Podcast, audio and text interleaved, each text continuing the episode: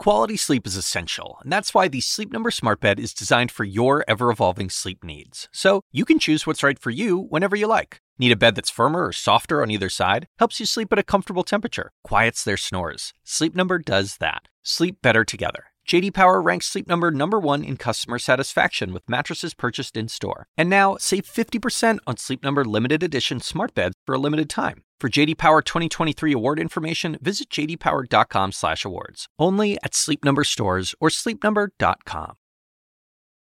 Last stand in a key Ukrainian city. The lead starts right now. Russian troops have broken into part of the Mariupol steel plant, but will the remaining innocent Ukrainians trapped inside actually be given a chance to get out alive? Then, how this little pill could be the next target for the anti abortion movement when and if Roe v. Wade fails. Plus, tragic new figures about just how many people died from COVID around the world. Turns out the suspected death toll is higher than reported, much higher. This is CNN Breaking News. Welcome to the lead. I'm Jake Tapper, and we start with breaking news in our money lead. A huge sell off on Wall Street today. The Dow just closing down 1,059 points. The Nasdaq and S&P also taking huge hits. The losses coming one day after big gains. Let's get to CNN's Richard Quest, the host of Quest Means Business. Richard, what is behind today's massive sell-off? Reality check, Jake. The reality that the Fed is going to have to raise rates and maybe harder and faster than anybody thought, and that is going to slow the economy. Now, you, there, there are many economists who've said, duh, we knew that was coming. Why all of a shock? The reason is because there had been a hope, a prayer, whatever, that they were going to get this soft landing. It's looking less likely now, and that means inflation will be remain high for the foreseeable future. We may see an uptick in unemployment over the longer term, and we may see a recession into next year. That reality has finally dawned on the market. Richard, should we continue to expect stocks to stay in this roller coaster pattern for the immediate future? Absolutely. Take that to the bank. There's the market is looking for a bottom. It's looking to capitulate. It's waiting for that moment when things become so cheap you even buy them to make soup. It's it, it, the market is simply now it's not panicked. It is turmoiled, trying to determine what the future direction of economic activity is. How far will Jay Powell have to go? How high will interest rates go and how quickly? And until we get clarity on that, look, I know, listen, you, me, everyone, 401ks tonight, you're starting to think, good grief, what do I do? If you don't have to do anything, don't. This will play itself out, and the last thing you want to be is on the looking down the freight train of the market heading towards you. All right, Richard Quest, thank you so much. Appreciate it. Turning to our world lead now, and a Russian breach at the Mariupol steel plant where Ukrainian fighters are making their last stand. That's according to a Ukrainian commander on the ground at the Azovstal complex who tells CNN that, quote, fierce, bloody combat is ongoing. The Ukrainians are accusing Russian forces of violating a truce today, which would have allowed more civilians to escape the steel plant. The United Nations says another evacuation convoy is on its way to the plant right now and scheduled to arrive by tomorrow morning in hopes Ukrainians will be able to get out alive. North of Mariupol, in the town of Kramatorsk, at least 25 people were injured after a series of Russian missile strikes overnight. CNN's Sam Kiley toured the damage earlier today. They have had clearly a devastating impact. This is a heating, a pumping station sewage area. The size of the building would indicate that it was in no way could have housed any kind of military equipment. But the scenes here are absolutely extraordinary. The way that these trees have been completely decapitated, torn to shreds. And the same goes also for these homes.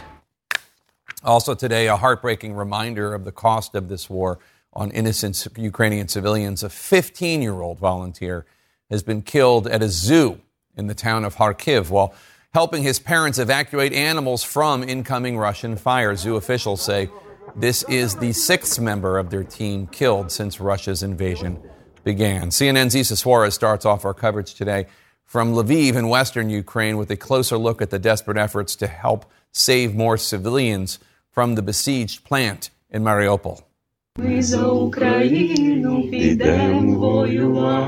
Ukrainian soldiers trapped in the Azovstal plant sing the army's battle hymn. It is sweeter for us to die in battle than to live in chains as dumb slaves, they sing in the darkness. A few of the dozens of Ukrainian fighters defending the last patch of Mariupol not in Russian hands. Above them, the bombardment continues relentlessly. Later, one of the commanders with a message for the world. It's been the third day that the enemy has broken through the territory of Azovstal.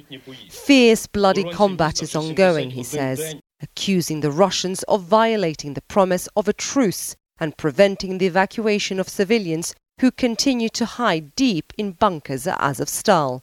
The UN and Red Cross organized the evacuation of one group of about 100 civilians at the weekend. Since then, none has left. Now there is hope of another convoy reaching Mariupol. As we speak, a convoy is proceeding to get to Azovstal by tomorrow morning, hopefully to receive those civilians remaining in that bleak hell that they have inhabited for so many weeks and months and take them back to safety. Speaking to me earlier, the military governor of Donetsk was much more cautious. Would like to be frank that, with all due respect for the UN and their assistance and the International Committee of the Red Cross, the conditions that are such that the occupier keeps changing them, and uh, the Russian Federation does everything sometimes in a way that uh, these um, agreements keep changing.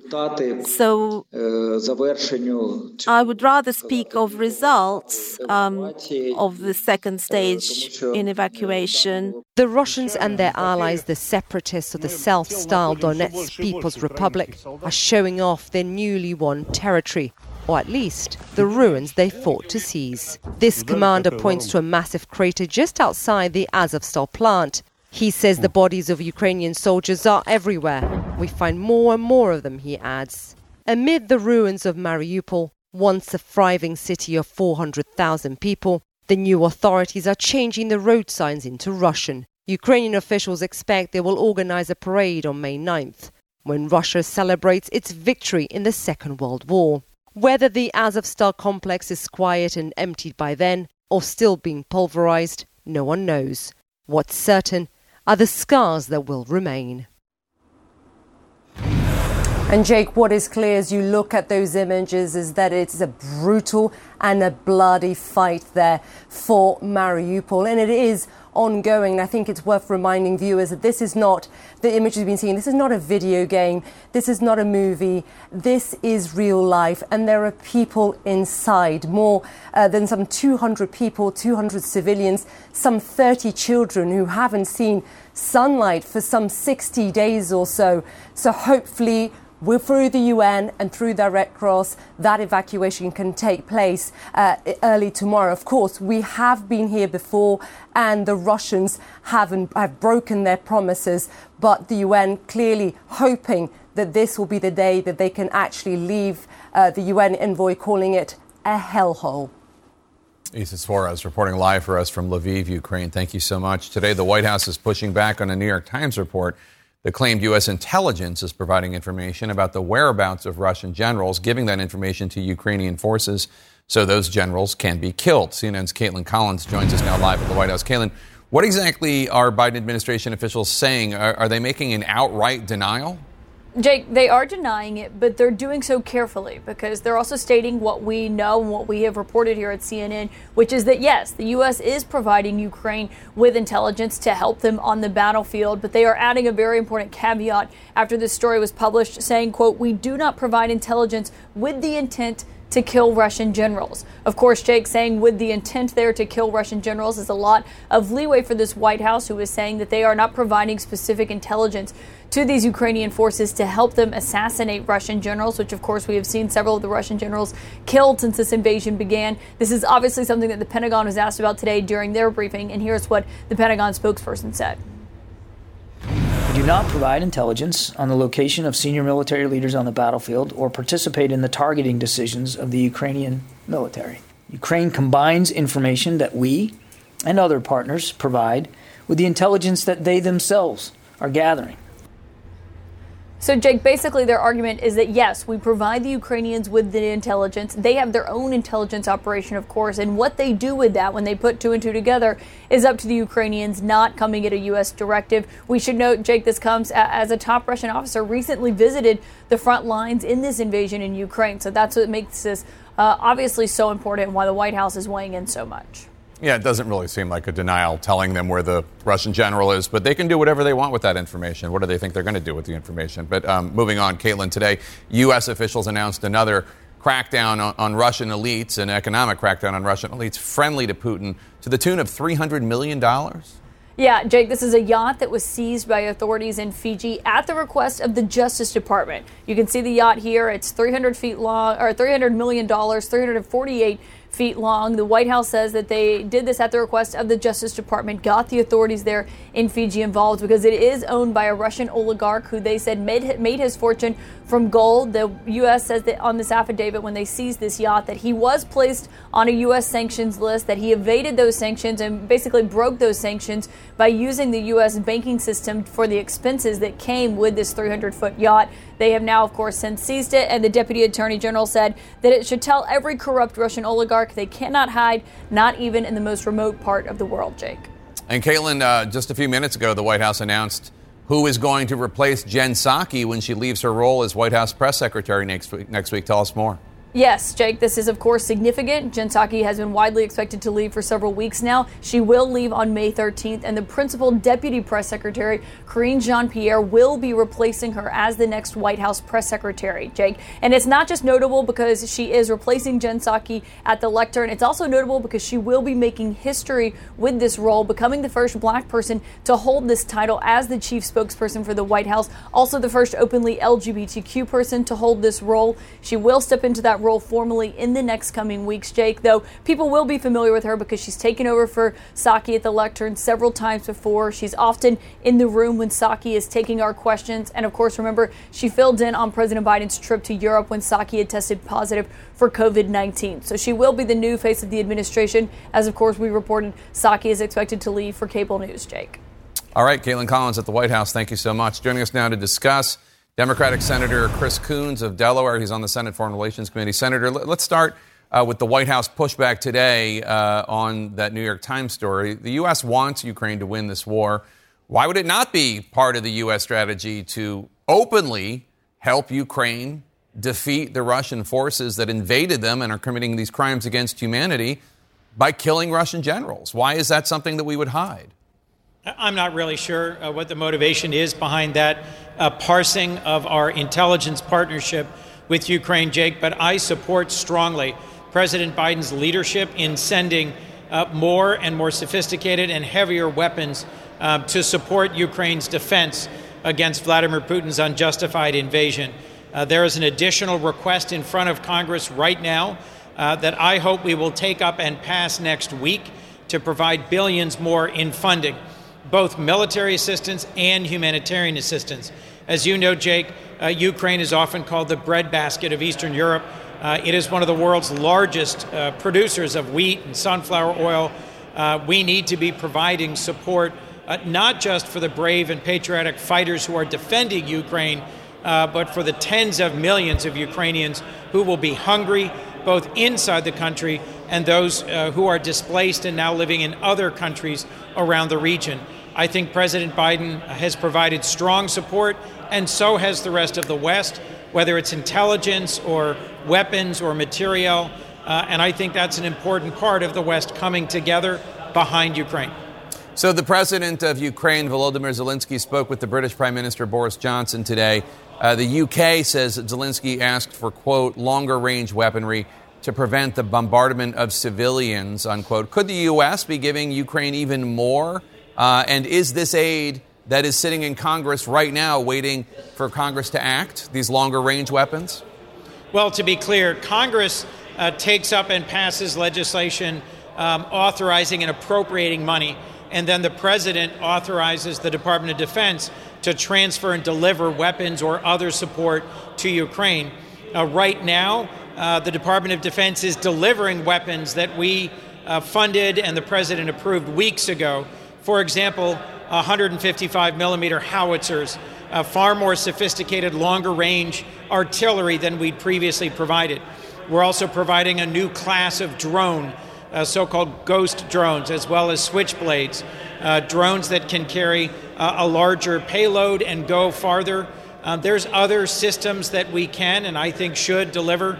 And some of our key partners in NATO, our Eastern European partners, are also providing heavy weaponry, uh, multiple launch systems, uh, longer range artillery, um, the Stingers and Javelins, the both surface to air and anti tank missiles that have been used so effectively by Ukrainian defenders over the last six weeks, uh, as well as anti ship missiles uh, that Ukrainians have used successfully uh, to sink mm-hmm. Russian ships in the Black Sea. I want to switch topics, ask you uh, about abortion rights in this country in the wake of this draft opinion showing that the U.S. Supreme Court appears poised to strike down Roe v. Wade. Um, President Biden is calling on Congress to act and pass laws protecting uh, a woman's right to an abortion. Uh, it appears that Democrats in the Senate simply don't have the votes to pass this bill. I'm not even sure you have 50 votes, much less uh, 60. So, realistically speaking, is there anything Congress can do? Uh, Jake, we are going to have a vote on the floor of the Senate next week so the American people can be clear uh, on which party stands where on this core and defining issue. This is the first time in my adult life um, that the rights of Americans, the rights of tens of millions of American women uh, to make choices about their own reproductive health care uh, will be rolled back. Uh, the right to an abortion, which 50 years ago the Supreme Court put into our law through Roe versus Wade, um, even though it's been modified over many years, um, it has stood as one of the pillars uh, of our understanding of that balance between privacy, uh, making one's own decisions uh, in reproduction, mm-hmm. and the role of the federal government. So, uh, frankly, we need a bigger uh, pro choice majority in the Senate for us to be able to have an impact uh, on extending federal protections. Um, and that's going to be one of the issues I expect we'll be talking about uh, over the weeks and months to come here in the Senate. Uh, quickly, if you could, uh, some of your colleagues have said that Justice Kavanaugh and Justice Gorsuch were not honest about their positions when it came to Roe v. Wade as a precedent. do you agree? Do you think they lied to Congress?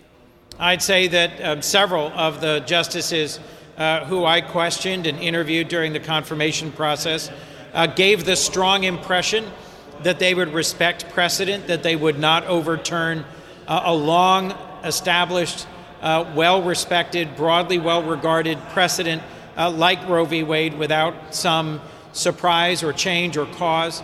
Um, so I certainly feel that um, they were not being uh, fully forthcoming in suggesting that they would respect stare decisis. Uh, I voted against both Justice Kavanaugh and Justice Gorsuch in part because uh, I found it hard to believe that, given the opportunity, uh, they would not reverse Roe v. Wade uh, based on things uh, that they had said and written.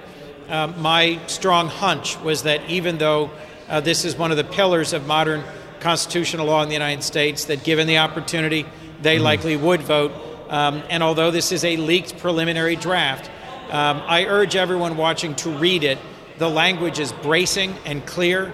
Um, and there are other long established rights, like the right to access contraception, uh, like the right to same sex marriage, uh, which might also now be um, up for reversal by this activist mm-hmm. conservative majority. All right, Democratic Senator Chris Coons of Delaware, thanks so much for your time today. Chief Justice you, John Roberts speaking publicly for the first time since that leak of the Supreme Court draft opinion indicating Roe v. Wade is on the precipice of being overturned. What the chief is saying, what he's not saying about the bombshell leak, that's next. In the politics lead today, moments ago, the first public appearance of Chief Justice of the United States, John Roberts, since shockwaves from the Supreme Court when someone, somehow, leaked to Politico a draft opinion indicating that the Supreme Court is poised to overturn Roe v. Wade as soon as next month. The 1973 decision has guaranteed constitutional protection for women seeking an abortion for the first 23 to 24 weeks of a pregnancy, with possible restrictions depending on the state. For almost half a century in the U.S. CNN's Ariane de Vogue is in Atlanta, where Chief Justice Roberts just spoke. Ariane, this week, Roberts confirmed that the leaked draft opinion is authentic, and he called for an investigation by the marshal of the Supreme Court. But I understand he said a whole lot more just now. Right. These are his first uh, comments in public, and he called that leak absolutely appalling. Uh, but he said it would be foolish for people to think that it's going to really affect how the court does its job. Uh, he really praised the Supreme Court's workforce, and he said that he hoped that, quote, one bad apple wouldn't change uh, the public's perception of the court. But whatever he says, that leak was absolutely stunning. And the breadth of the opinion, even though it's a draft opinion put forward by Alito, is really broad, calling Roe v. Wade egregiously wrong, saying that this uh, issue needs to go back to the states. That's really bad news for supporters of abortion rights, who point out that nearly half the states have laws on the books uh, that either uh, restrict or um, abolish abortion altogether. Uh, the fallout, as we've seen since the leak came out, has been very broad on both sides, even some demonstrations. But you've had some people question what's going to be next, including the president, because Alito, in that opinion, he tried to really wall it in and say this is just about abortion. But a lot of the legal reasoning that was used in Roe, Jake, was also used in other cases, particularly in that same sex marriage case. So their fear, uh, supporters of abortion rights, is that the, this court, this conservative court, has just gotten started.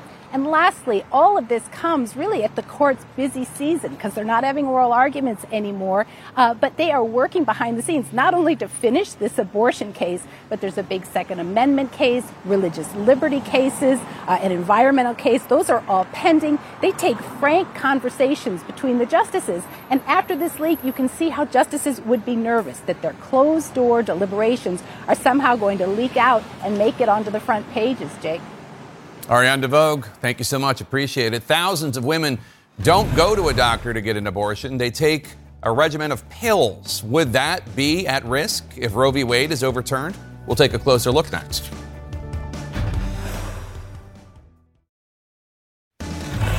In our politics lead, with the Supreme Court seemingly poised to strike down Roe v. Wade, the landmark 1973 case that guaranteed the right to abortion nationwide, Analysts say the next frontier in this struggle will be the availability of abortion pills by mail. More than 54% of all abortions in the United States were induced by pills in 2020. That's according to the Guttmacher Institute, a research organization that supports abortion rights.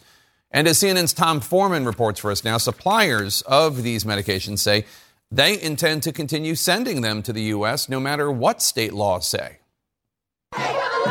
For those intent on ending abortions in parts of the United States, the biggest barrier may now not be politics, but pills, which researchers say are effective, available, and now used for more than half of all abortions. Abortion activists have been quietly building a whole new business model to target young women uh, on their phones to click, uh, get information, and receive abortion drug by mail. The Food and Drug Administration approved mail order supplies of the so called abortion pills with a prescription this past December for women in the first 10 weeks of pregnancy.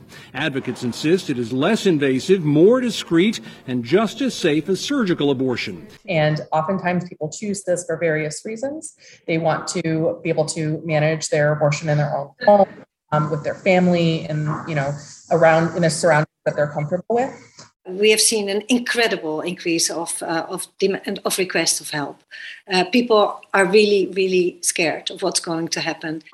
That's why some abortion rights supporters, such as Women on Waves, based in the Netherlands, say they are already facilitating shipments of the drugs to women in far-flung corners of the U.S.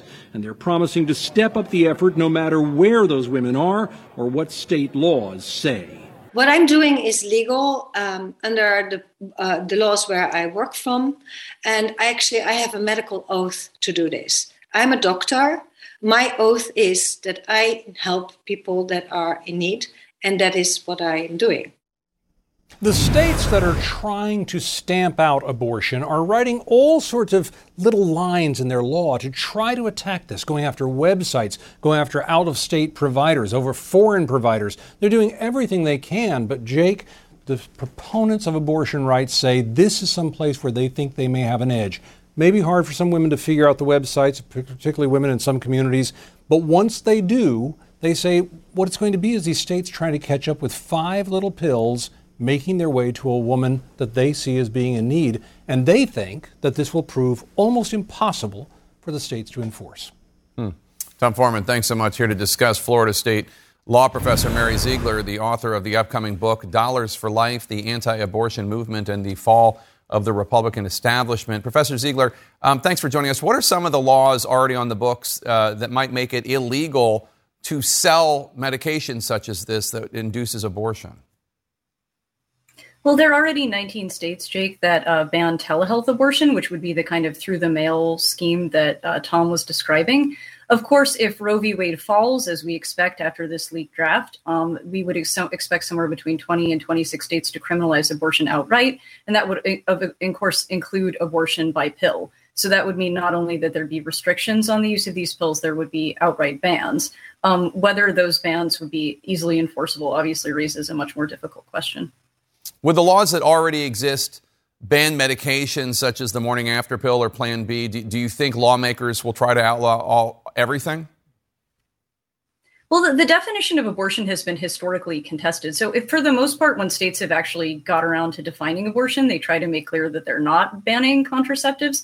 But that's not a view that's universally held within the, the pro life or anti abortion movement. There are people, of course, during the debate about the contraceptive mandate of Obamacare who took the position, as you mentioned, that IUDs or the morning after pill or steps in infertility treatment um, were all abortion inducing drugs. So I would expect to see a live debate about that in states as they ban abortion.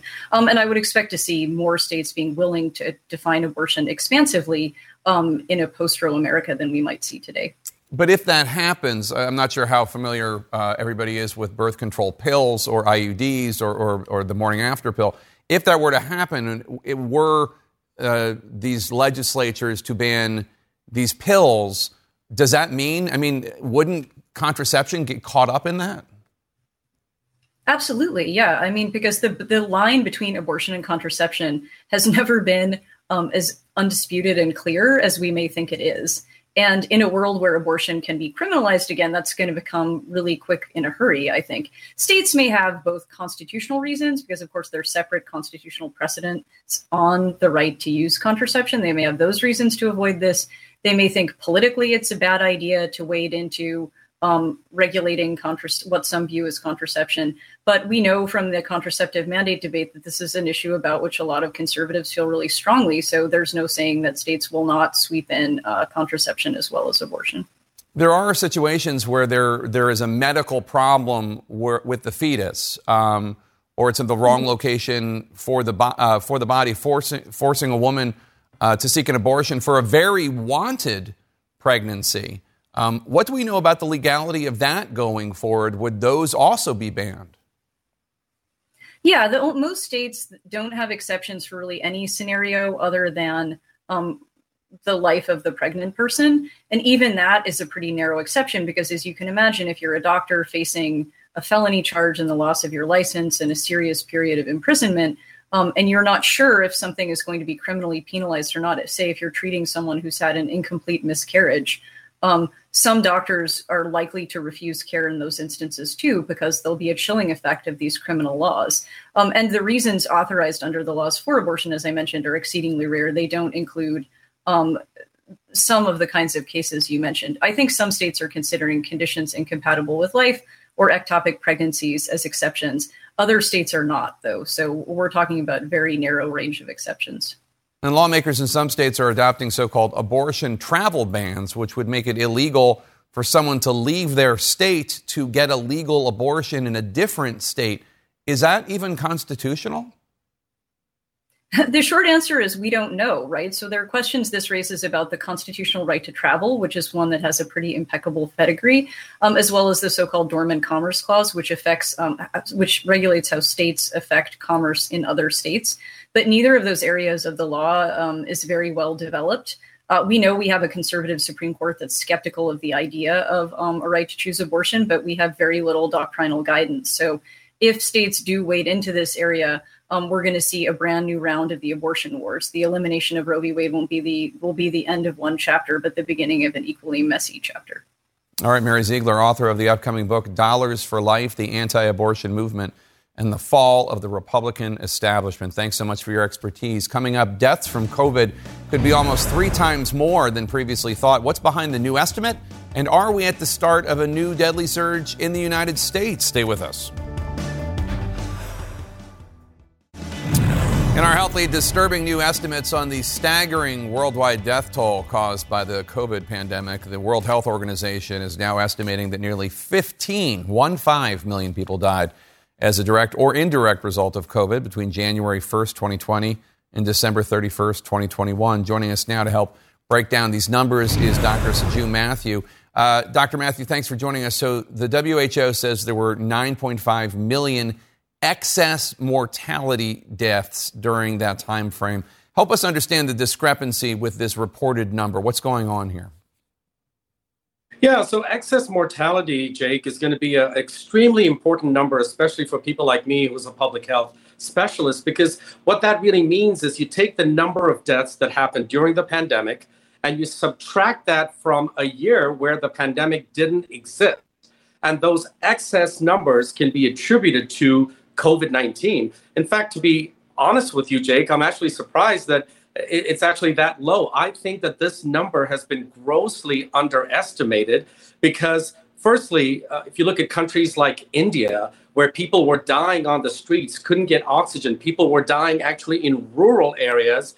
None of those people have been included in that number. And I have close ties with Nigeria, where I was born and raised. Look at Africa. Uh, this continent I thought would have been hit really hard. But fortunately, even with low vaccination rates, their mortality rates are lower. So this number is going to be a very important number for us to understand. And here in the US, Jake, I had a good number of my patients who were trying to make it to the ER for a heart attack and stroke, but actually ended up dying in the ambulance because of COVID surges. So they need to be included as well in this overall excess uh, mortality rate. Let's talk about what's going on in the U.S. right now because hospitalizations are up for the second straight week. The CDC says the number of hospitalizations and deaths are forecast to rise over the next four weeks. This is the first time the CDC has predicted an increase in deaths since February. Why is this happening? How concerned is the public health community? Um, I'm really concerned. I mean, I don't want to say that I told you so, Jake, but I've definitely been one of many medical analysts that was really unhappy about lifting the mask mandates. I mean, I know a lot of people will say, "Oh, here, here goes Dr. Mathew again with the masks," but if you look at how people are living in this country, it's like the pandemic doesn't exist anymore. People are getting infected left and right. They're not testing. Uh, most people are getting tested at home. So, again, those numbers are not included. In Georgia, the cases are not being reported consistently. So, there's a lot of underestimation of the daily cases. When we say there's 60,000 per day, I think it's probably five or tenfold higher. And currently, there is a surge in most states. Hospitalizations are ticking up. I was at an urgent care yesterday, talked to one of our PAs. She saw 70 patients in a 10 hour period 30 of them were positive, and the people that are unvaccinated was sicker, but we still had a good number of people who were vaccinated and boosted, Jake, that also tested positive for COVID. Hmm. Dr. Saju Mathew, thank you so much. Appreciate it. We have some breaking news now out of Israel where there's been another terrorist attack. We're going to go live to the scene next. Stay with us. Breaking news from Israel in our world lead, another in a series of deadly terrorist attacks that have left in totality at least 18 Israelis dead since March. The latest three deaths happened today in an attack north of Jerusalem in a town called Elad. CNN's Hadas Gold is there. Hadas, tell us what happened. Well, Jake, today is Israel's Independence Day, and this is a quiet, mostly Orthodox town in central Israel. But around 8:30 p.m. tonight, on the street just behind me, two alleged attackers began attacking people on the street. Police say they believe they used a rifle and possibly a knife and or an axe, and then they fled in a vehicle. There's now a massive manhunt underway for these alleged attackers. We've been hearing police helicopters hovering above us uh, since we've gotten here, and there are police roadblocks on all of the roads leading into the city. There's a very, very heavy police and military presence. Now, so far, no one is, no main group, militant group, terrorist group is claiming credit for this attack, although Hamas, the militant group that runs Gaza, immediately put out a statement praising the attack, Jake. And Hadas, as we said, this, this is the latest in a series of terrorist attacks uh, across uh, Israel and the West Bank that started in March. Yeah, Jake, this is the sixth attack targeting Israelis since late March. 18 people now dead if you count the three people who were killed tonight. I should also note that four people were injured in this attack. And it's been a tense and violent few months. Israel, in response to those attacks, stepped up their military operations in the West Bank, and those raids and clashes led to at least two dozen Palestinians being killed. We've also seen regular clashes at the Al Aqsa Mosque compound, also known as the Temple Mount, a place so holy in Jerusalem to both Jews and Muslims. And while many people were hoping that the end of Ramadan would bring some calm to the situation, Israeli officials I were speaking to said that they were preparing for more violence, more tension, uh, more deaths because today's Israeli Independence Day, Jake, and next week is the one year anniversary of that 11 day war between Hamas and militants in Gaza and the Israeli army.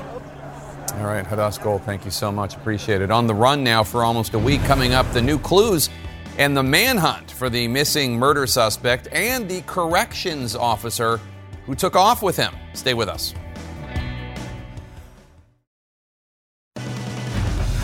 Welcome to the lead. I'm Jake Tapper. This hour, it has been seven days since an Alabama corrections officer was seen leaving jail with a capital murder suspect.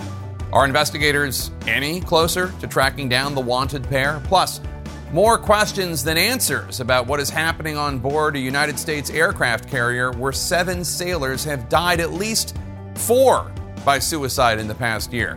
CNN talks to sailors who have been stationed on the troubled USS George Washington. And leading this hour, there has been a breach by Russian forces at the steel plant in Mariupol, where Ukrainian forces have been resisting the Russian advances and bombardment for months.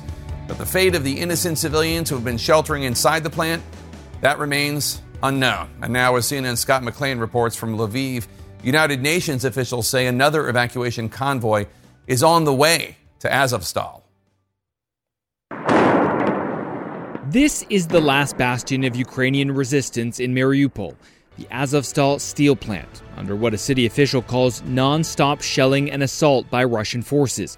Inside, an untold number of civilians are still trapped as a bloody battle rages. The commander of Ukrainian troops in the plant saying Thursday fierce combat is ongoing after he says Russian forces breached the compound's barrier.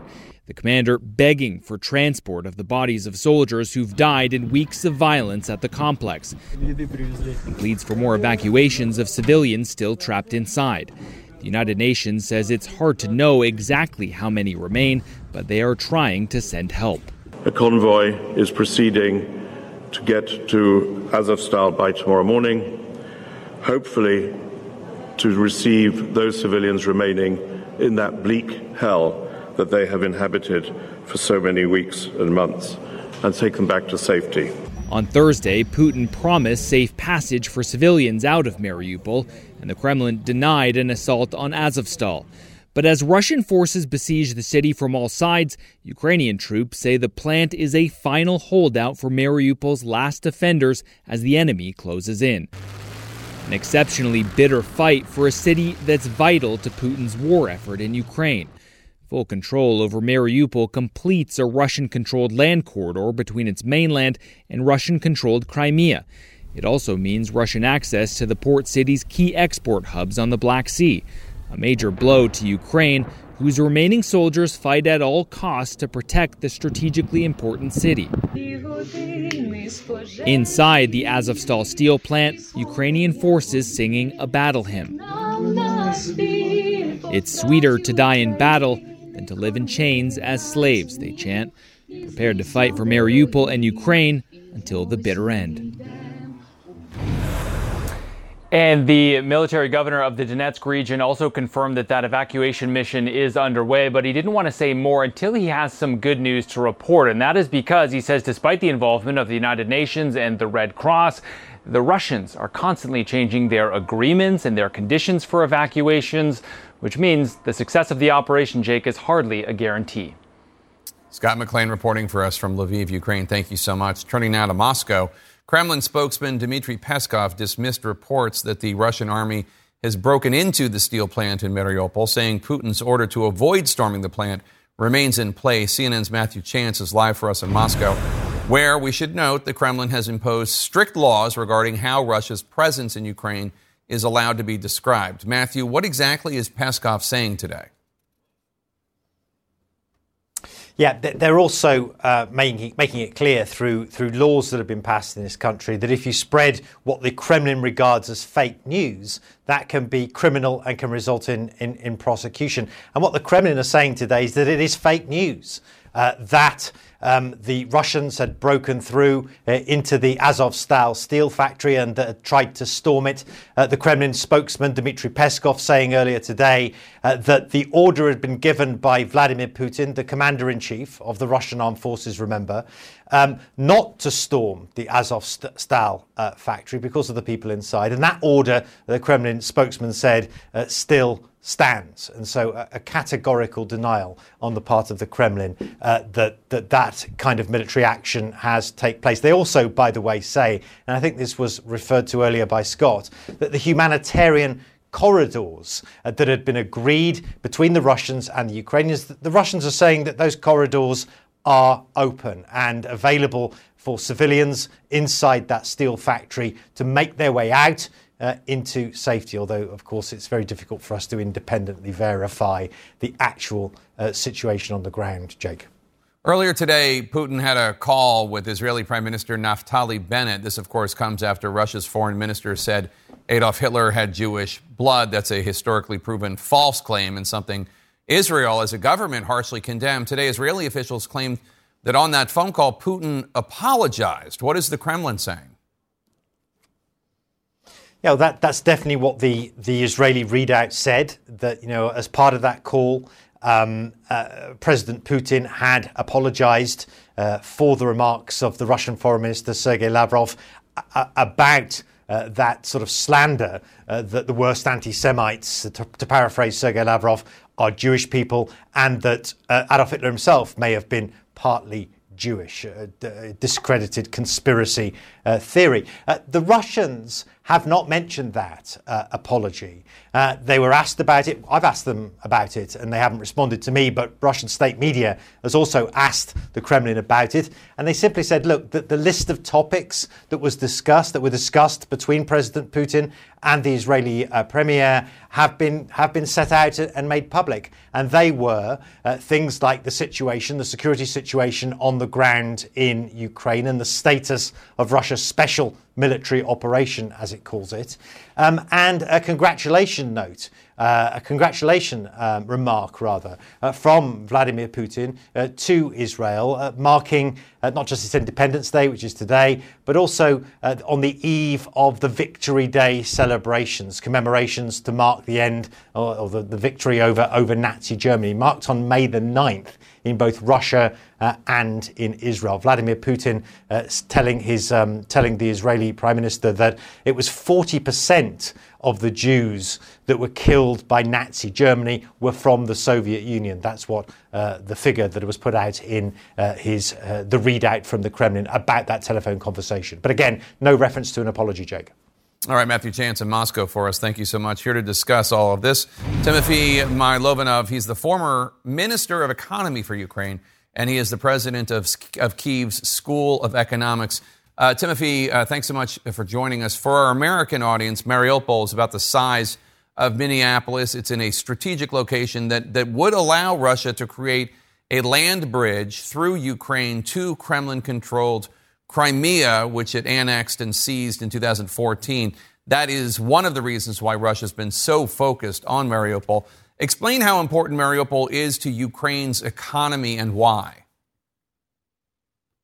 You're correct. Uh, this is a strategic location which connects the um, the east of Ukraine with Crimea, and uh, that would allow Russia to establish a corridor. It's also one of the major ports for Ukraine. Now, unfortunately, it's not functional anymore, regardless of what is going to happen with Mariupol uh, in the next weeks or months. Uh, but uh, it was a major uh, source or port for export. However, Ukraine has uh, ad- uh, transformed or adapted to the environment in the east of Ukraine. And now most of the experts were going through Odessa. Odessa is blockaded too. In addition to the tens of thousands of innocent civilians that the Russians have killed, Russian shelling has also cut off water lines and power lines and rail links, destroyed bridges uh, to Mariupol. When it comes to infrastructure, what is the most critical need that Ukraine has right now? Overall, the Russian troops or attacks are trying to target right now railroads and uh, roads and also fuel uh, depots and uh, oil refineries, so making logistics most difficult, uh, cutting, disrupting the supply lines. Um, that's, I think, the critical infrastructure. More recently, over the last um, several days, they have started targeting also energy infrastructure, including the ener- the power stations which are related to the railroad. So they are going after that uh, energy and uh, logistical infrastructure. The Kiev School of Economics, where, where you're the president, says right now that Russia's invasion of Ukraine is causing damage to Ukraine's infrastructure at the cost of $4.5 billion a week. 4.5 billion a week. How damaging is that?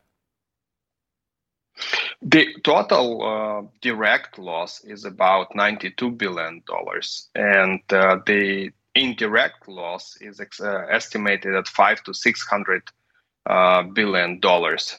Uh, to put it into perspective, uh, the numbers which were, we were seeing from Syria of direct loss was in the area of 40, 45 billion dollars. So it's already much more significant than uh, other uh, wars that have recently been happening.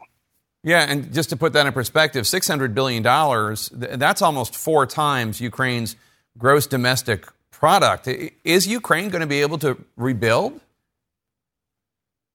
With the support of the international community, yes. Uh, furthermore, it has to be done um, as in a very systemic and a very well designed uh, manner.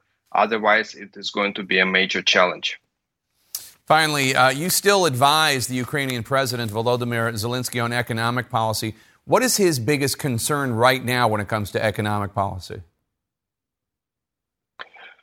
Well, uh, my understanding is the president is focused on the war, uh, but uh, he's both uh, uh, focusing uh, and giving uh, priorities uh, on maintaining the operations of the economy, and that's fiscal, that's gas, fuel, energy, that's food, uh, that's uh, payment, including social payments, as well as thinking forward uh, about how the reconstruction process will happen after the war and how it should be ongoing already in the areas which are under the control of the Ukrainian troops.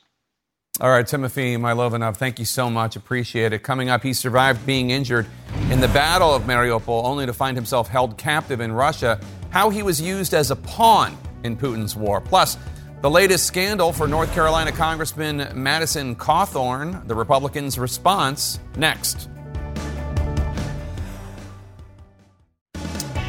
Back in our world lead, Ukrainian officials estimate more than 20,000 civilians. 20,000 have been killed in Mariupol since the fierce attack by the Russians first began. Much of the city has been completely leveled, and Ukrainians say they're struggling to evacuate civilians. CNN's Nick Paton Walsh sat down with one Ukrainian soldier who was fighting for Mariupol before Russia held him prisoner for nearly three weeks.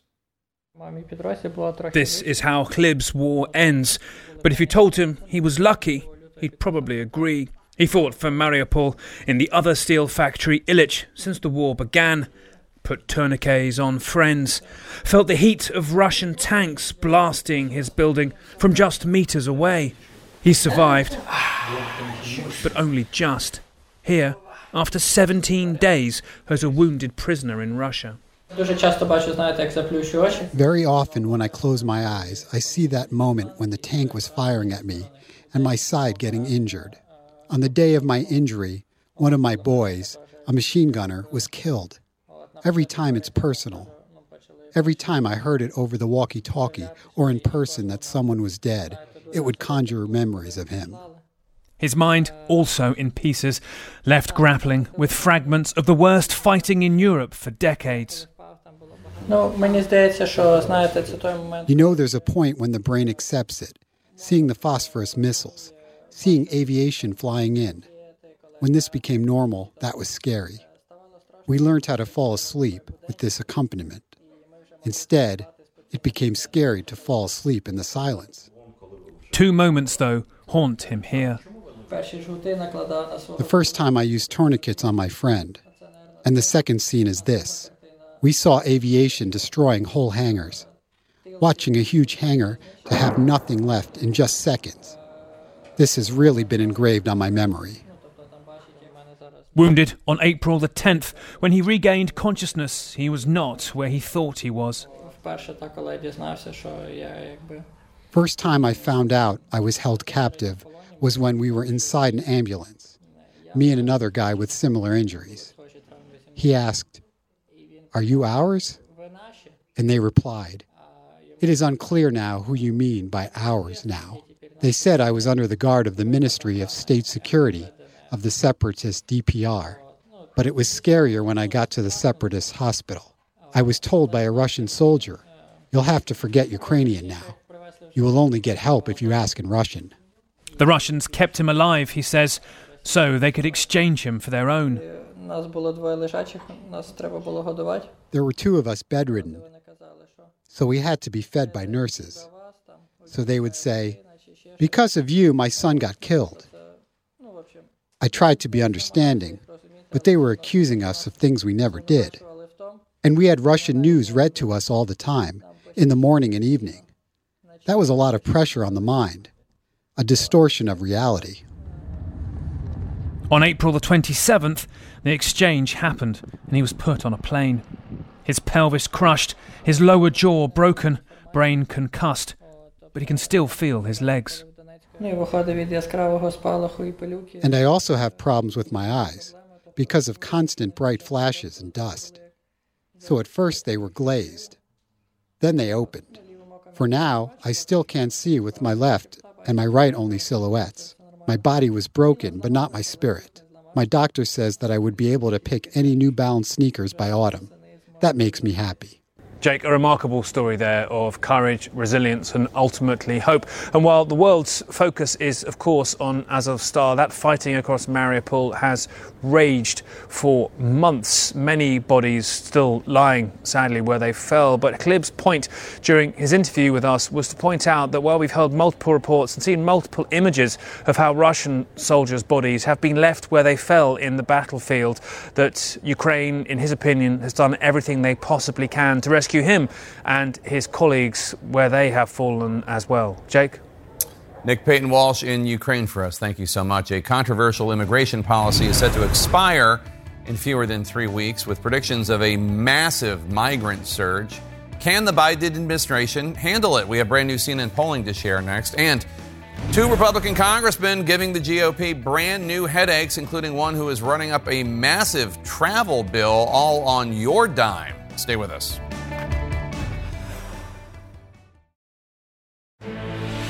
This is CNN Breaking News. We have breaking news for you now in our politics lead. A new CNN poll gauging views on immigration and zeroing in on Title 42. Title 42 is the Trump era pandemic policy that the Biden administration plans to let expire on May 23rd in fewer than three weeks. Title 42 allowed border agents to send migrants at the border back to their home countries using the pandemic as justification for preventing these migrants from claiming asylum. Let's bring in CNN political director David Chalian. And David, many Republicans and we should note Democrats have asked the Biden administration to rethink letting this policy expire. And, from this poll, it appears they're not alone. Yeah, especially Democrats in uh, tough reelection races, Jake, right? Uh, take a look overall here in this brand new poll conducted by SSRS uh, for us here at CNN. 57% of Americans in this poll say no, now is not the right time to end Title 42. Only 43% say yes. So the ending of Title 42 is not where a majority of the country is. And I want you to look at this by party affiliation, Jake. 83% of Republicans uh, now is not the time to end Title 42 that you would expect. 52% of independents are in that space. So, again, that critical middle of the electorate. And about a third of Democrats, uh, you were mentioning, some of them have been vocal about this. A third of Democrats say now is not the time to lift Title 42, Jake. But you can also see why this number here puts the president in a political bind. One of the issues we hear from Democrats is the Biden administration doesn't have a plan for what happens when Title 42 ends. How do Americans feel? Do they think uh, that the Biden administration is prepared to handle this this uh, influx of, of more migrants who may try to cross and who will not be able to be sent out as quickly? In a word, no. There's not much confidence at all. Take a look. 74% of Americans in the polls say not confident that the Biden administration is prepared to handle this expected influx of migrants. Only 26% say yes. And take a look here when you break it up by party and we ask, well, how confident are you that the administration can handle this? If you add up somewhat and very confident, 52% of Democrats feeling they, the administration can handle it. But look down here, not too confident, not at all confident. Add that up, that's 47% of Democrats. So Democrats are split while Republicans overwhelmingly have no confidence in the administration on this. That's stunning, that Democratic number there. Yeah. Uh, this poll asked if Americans believe that the situation at the border is a crisis. What do the results show? So, not as high of a crisis as we've seen in the past. 68% say yes, it's a crisis at the southern border right now. Last year, April of 2021, that number was at 78%, Jake. And in June of 2019, it was 74%. So, if indeed the influx that is expected happens, you might expect to see that 68% number go up. And then I just want to show you this other finding that we asked, just to get a sense of where the country is on whether or not they think Central Americans seeking asylum should be able to do so. 74% of Democrats say yes. They favor allowing Central Americans seeking asylum. 59% of independents say yes, and only a third of Republicans say yes. But it's worth noting a majority of Americans think the higher priority should be limiting the number of people entering into the country, Jake. All right, David Chalian, thanks so much. Let's discuss. Uh, Astead, let me start with you. Uh, your reaction to one of the top line numbers there, it's pretty remarkable. 74% of Americans polled say they are not confident that the Biden administration is prepared to handle more migrants at the border. And it was almost 50% yeah. of Democrats yeah. say that they're not confident. I mean, I think that that kind of explains what we have seen from particularly those swing state Democrats uh, up for reelection this year. They haven't come out and really backed the Biden administration on this decision. I remember Senator Raphael Warnock in one of them, Georgia, someone up for reelection, not coming out and agreeing with this, agreeing with this decision. I think these numbers start to show us why you have a significant number of Democrats who themselves are wary. If we can go back to the primary, though, I, this was an issue Democrats have had consistently. They were much easy. They were much more comfortable saying what the Trump administration was doing wrong on immigration rather than providing an affirmative plan for what the Biden administration or what Democrats would do correctly. I think this is still an outgrowth from that, and we're seeing a kind of grassroots sense of some voters saying that the administration does not is, does not seem fully prepared on this issue, and that's going to be something to watch out for. And, and Phil, um, Senator Mark Kelly from Arizona, Democrat up for reelection, he's called out the Biden administration saying they don't have a plan right. for this influx uh, when Title uh, 42 expires in two and a half weeks. Um, how do Democrats say? Send us back to Washington, keep us in control in the Senate and the White House and the House. Uh, if the American people have so little confidence of the government to do basics like this? Well, I think that latter question is sort of the broad question for the Democrats in the midterms, right? I mean, the, a lot of the reason you see those numbers of lack of confidence in the Biden administration is because the Biden administration has demonstrated to the American people, or at least the American people, people have perceived that they ought not to have confidence in them.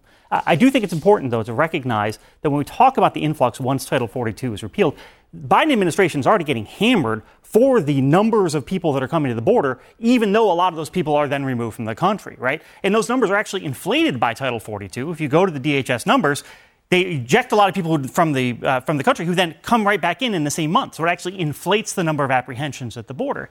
And so I think the Biden administration has realized they're not going to get a political win on this from having Title 42 because they're still taking the hit for the number of apprehensions each month at the border.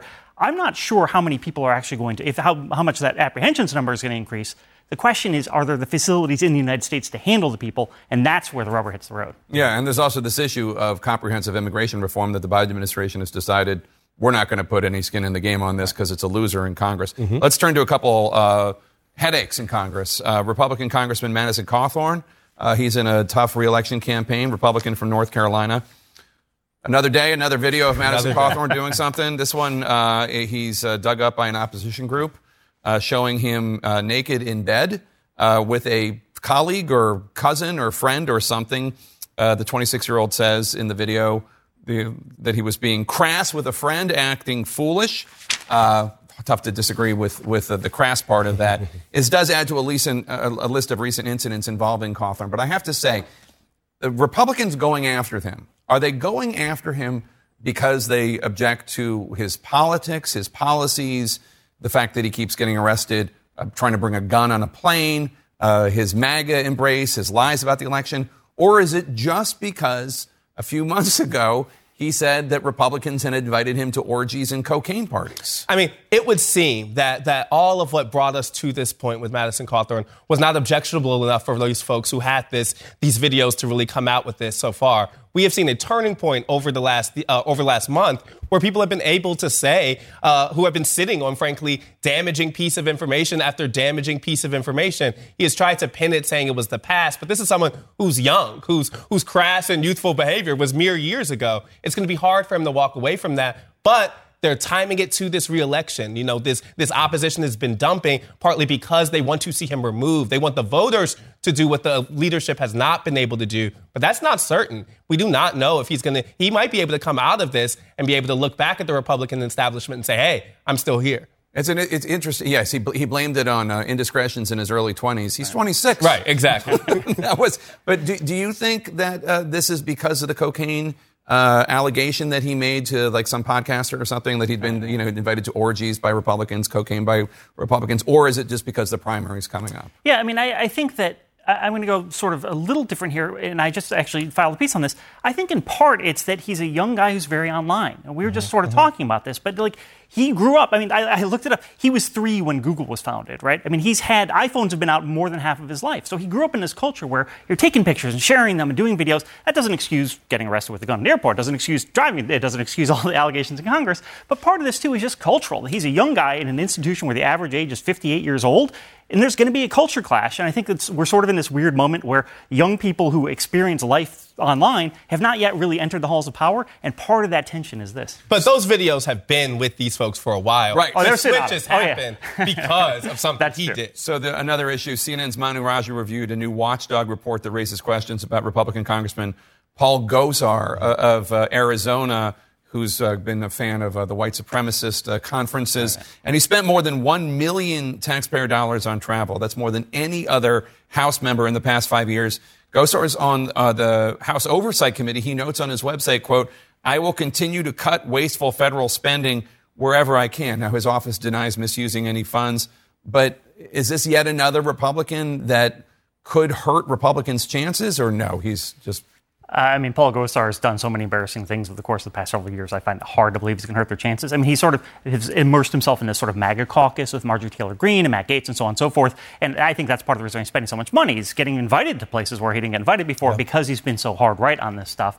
You know, I mean, look, he went and, you know, he's been tiptoeing with white nationalists, right? Like, if that's not going to hurt you, then I don't know what's going to hurt you. Yeah, I, th- I I agree. This is someone who has really made their name off of this stuff, who has used Congress as a launching pad to go to these different places. That's partly why we see that high travel budget. I was actually in Paul Gosar's district a couple years ago at something called Trump Stock. Woodstock for Trump. Oh, I remember that. Next Yeah. to, and it was next to white nationalists, next to people openly talking anti-Semitic, openly racist things. And this was a sitting congressman who spoke at that event. I don't think if those things are going to come back to him, uh, I don't think a travel budget is going to do it either. Probably not. Astead Herndon and Philip Bump, thanks to both of you. Good to see you. Coming up, sailor suicides and other mysterious deaths of crew members aboard a U.S. aircraft carrier. Up next, new insight into the Pentagon's response and the push in Congress for answers. Stay with us.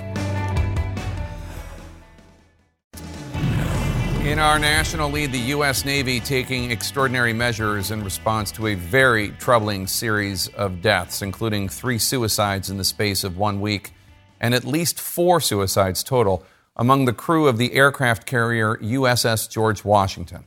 CNN's Pentagon correspondent Oren Lieberman went to Newport News, Virginia, where more than 200 crew members are being allowed to move off the ship, and some are describing just horrible conditions aboard it. For nearly five years, the USS George Washington has been here at the Newport News shipyard. Its refueling and overhaul process delayed multiple times. But the ship needs fixing in more ways than one. Current and former crew members who spoke with CNN say the nuclear powered aircraft carrier was never ready for sailors and the environment on board was unlivable. These images from the ship, provided to CNN, show the conditions on board. In these videos, a broken washing machine flooded nearby compartments, a bathroom in disrepair. CNN was unable to board the ship to see these conditions firsthand, but sailors say this was the norm.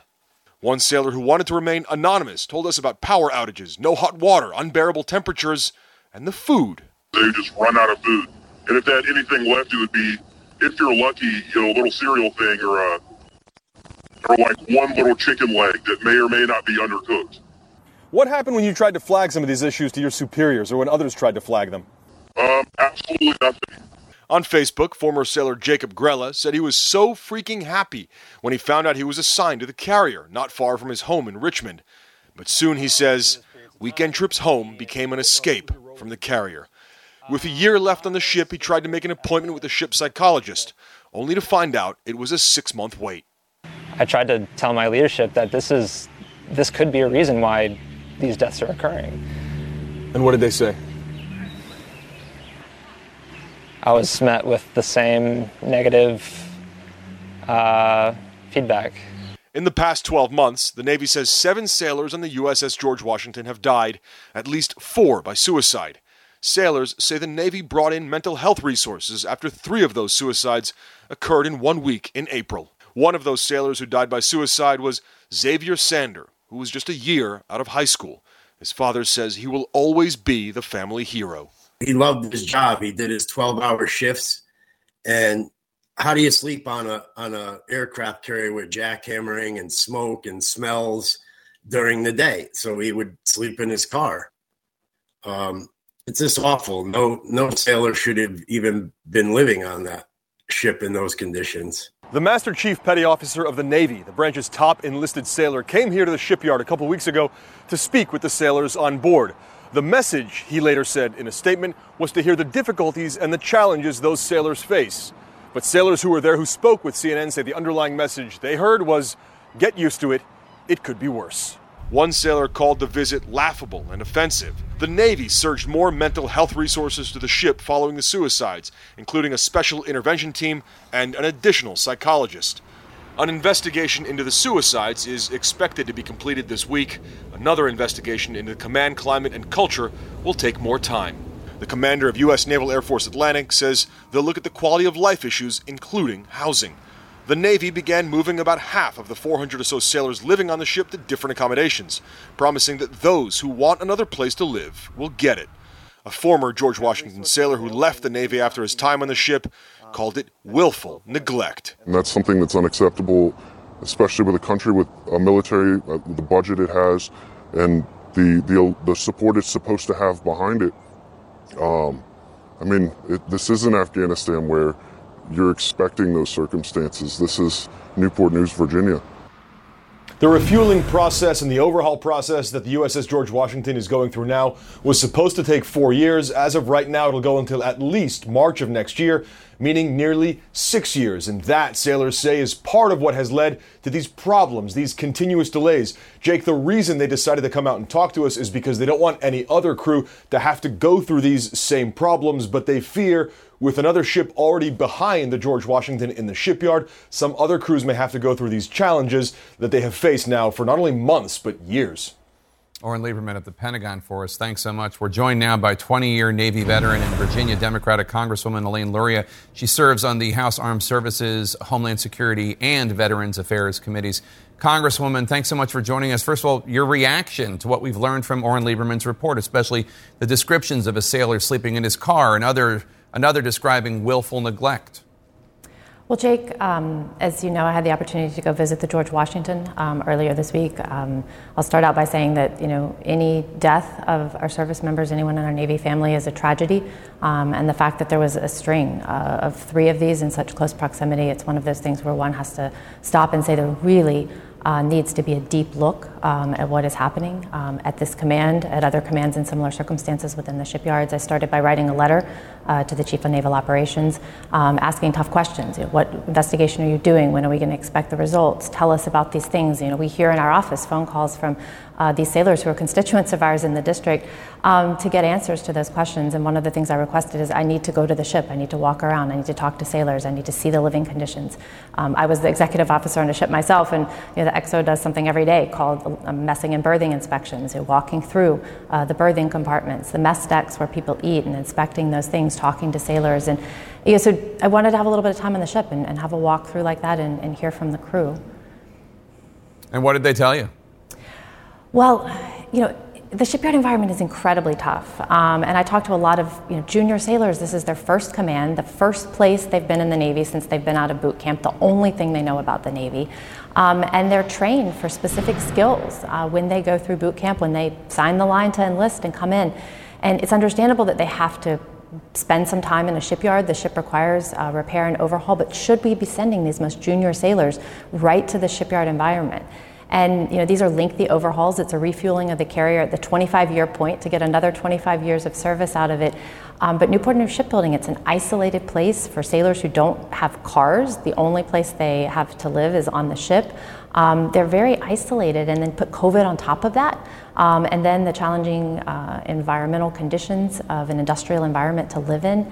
Um, so I talked to the sailors and I talked to leadership, and you know one of the things I took away is because this availability, this maintenance period, just got extended another 19 months. A decision had been made uh, several months back to start moving the crew back on board, um, but they the leadership clearly said, had we known, had we known that it was going to have this extension of another 19 months, you know, really in, in hindsight, I don't think we made we would have made that decision at the time. So you know, I think that you know these are stressful situations, and I think that many things can add up. Um, there's sort of these friction points for sailors: long working hours, working shift work, having to work in a shipyard, being away from home for the first time, um, you know, an industrial environment, and you know, even the situation of the shipyard. You know, some sailors who do live off the ship have to commute, park. It takes them almost two hours just to get to and from work in each direction.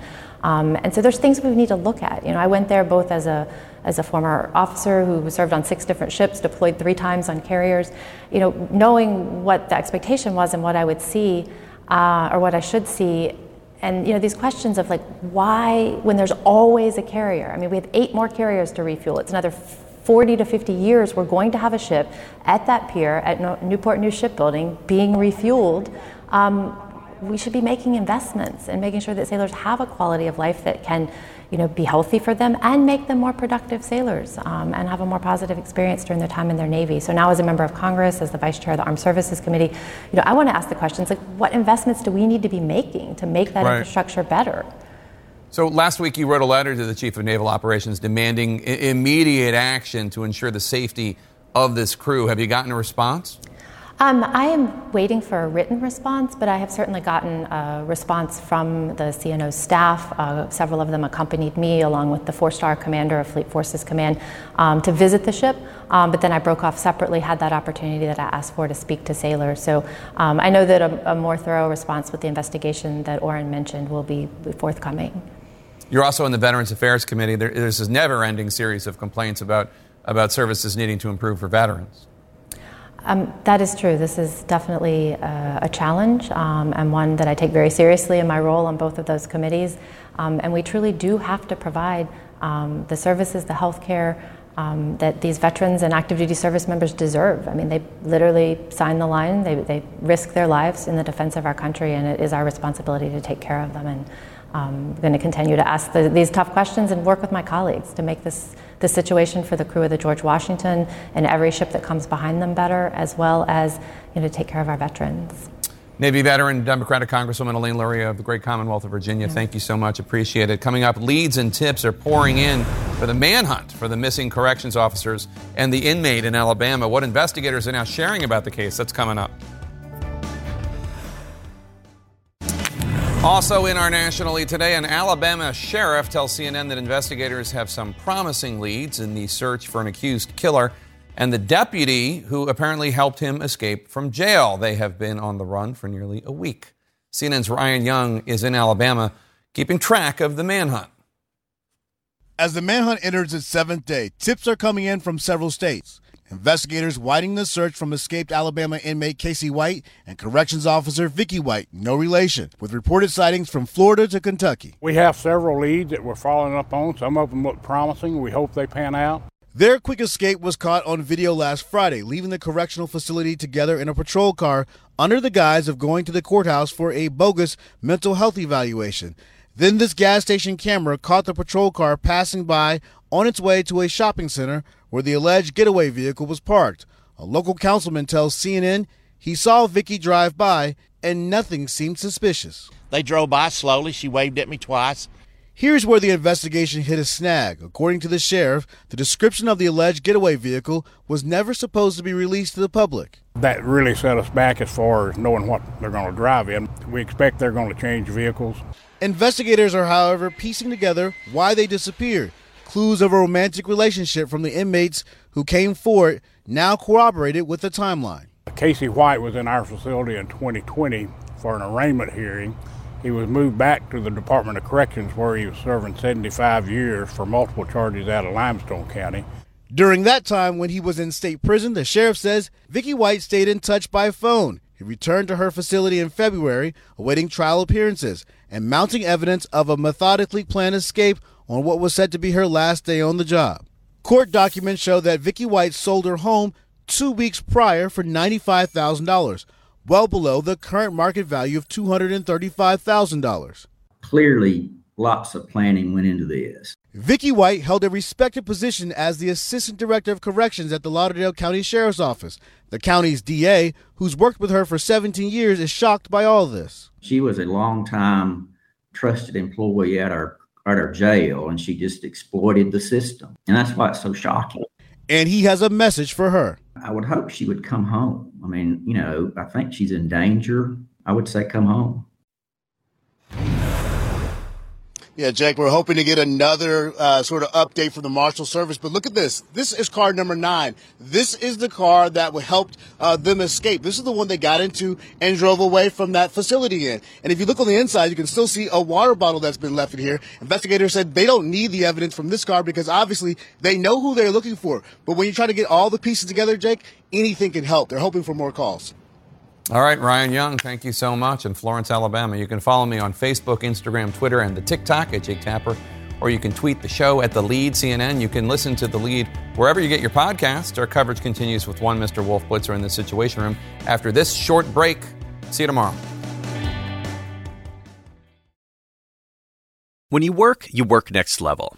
And when you play, you play next level. And when it's time to sleep, Sleep Number smart beds are designed to embrace your uniqueness, providing you with high-quality sleep every night. Sleep next level. JD Power ranks Sleep Number number 1 in customer satisfaction with mattresses purchased in-store. And now, the Queen Sleep Number C4 smart bed is only $1,599. Save $300 for a limited time, only at Sleep Number stores or sleepnumber.com. Prices higher in Alaska and Hawaii. Quality sleep is essential, and that's why the Sleep Number Smart Bed is designed for your ever evolving sleep needs. So you can choose what's right for you whenever you like. Need a bed that's firmer or softer on either side? Helps you sleep at a comfortable temperature, quiets their snores. Sleep Number does that. Sleep better together. JD Power ranks Sleep Number number 1 in customer satisfaction with mattresses purchased in-store. And now, save 50% on Sleep Number limited edition smart beds for a limited time. For JD Power 2023 award information, visit jdpower.com/awards. Only at Sleep Number stores or sleepnumber.com.